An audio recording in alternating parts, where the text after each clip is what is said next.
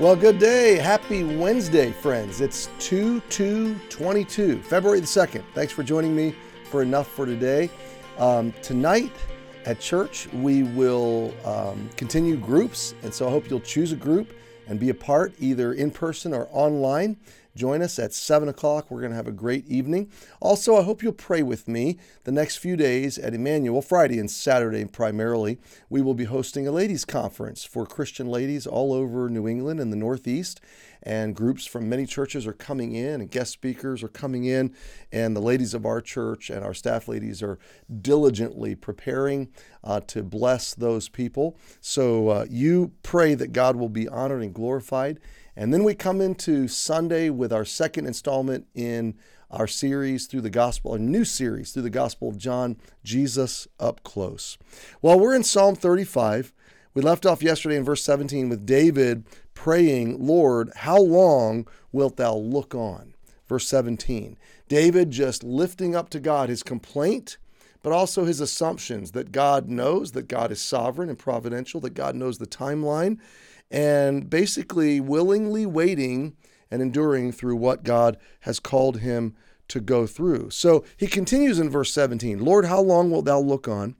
Rescue my soul from their destructions. My darling, that word means um, only one, and only one, or a precious life, or an alone, single, solitary life. So David realizes that in God's providence and sovereignty, that he is unique. He is God's, and God cherishes and loves him as an individual, okay? A meaningful, valid, God loved, God created individual. And that's the idea there, okay? And he realizes he's, I love this, rescue my soul from their destructions. Now, likely, most likely, David's referring to his life physically, but I think it, it bears out. He also said, They rewarded me evil to the, uh, for good to the spoiling of my soul in verse 12. So I, maybe there's an application here, at least there is for us, where David is saying, you know, restore my emotional and psychological and spiritual sanity. Don't let this trial eat me up inside. And I think when you stitch this together, that David knows he's going to be saved and delivered. He knows God has promised to preserve his his um, life and reign, and then his lineage um, on the throne. So he realizes that there's that his enemies are coming in direct conflict to the brick wall of the will and the promise of God. So factually, I think objectively, he knows his life is going to be spared maybe right now David's saying, God, preserve my, my, my spiritual life, preserve my hope, my faith, my soul life, my internal life, my emotional and psychological stability. Don't let what they're doing eat me alive, eat me up from the inside out. Um, my darling from the lions. And again, Hebrew poetry often repeats itself, and that's kind of what the thoughts do there. Verse 18 I will give thee thanks. Again, it is a it's a deliberative claiming of a promise. It's a deliberative, you know, foreshadowing. It's the preemptive. It's the re, it's David saying, "I know that this is going to happen." Okay, and therefore I resolve my response. So, God, I know your promise, and so I'm pre-calibrating my response to your uh, to your promise in the middle of this trial. That's what's so powerful about this. He is predetermining in his trial his response as he comes out of this trial. What is that response?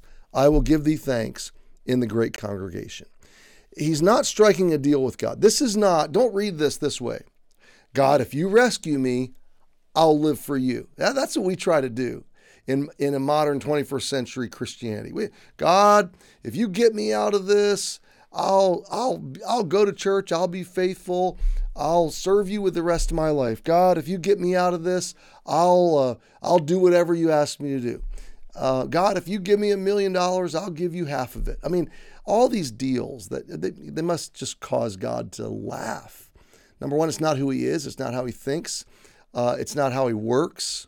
But but number two, He gave us the life of His Son. He's already giving us like all of his love, all of his grace, all of his infinite goodness, and then we try to strike these silly deals. That's not what David is doing, okay?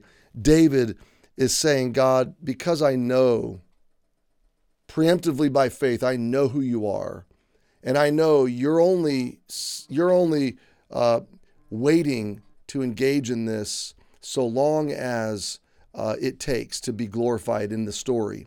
God, I, I'm gonna I'm gonna preemptively decide I'm gonna give you thanks in the great congregation, and I will praise you among the people. So I'm going to live that way now, knowing that's where I'm going. Think about that, my friends. I'm going to live that way now, knowing that that's where this is all leading by faith. That's where you're taking me, God. So I trust. In the middle of this uncertainty, in the middle of this waiting, in the middle of this terrible injustice, I know where it's going. And so right now, I'm going to praise you and thank you privately. One day, I'm going to do it publicly. So, God, get me through. Happy Wednesday, friends. That's enough for today. We'll see you tomorrow.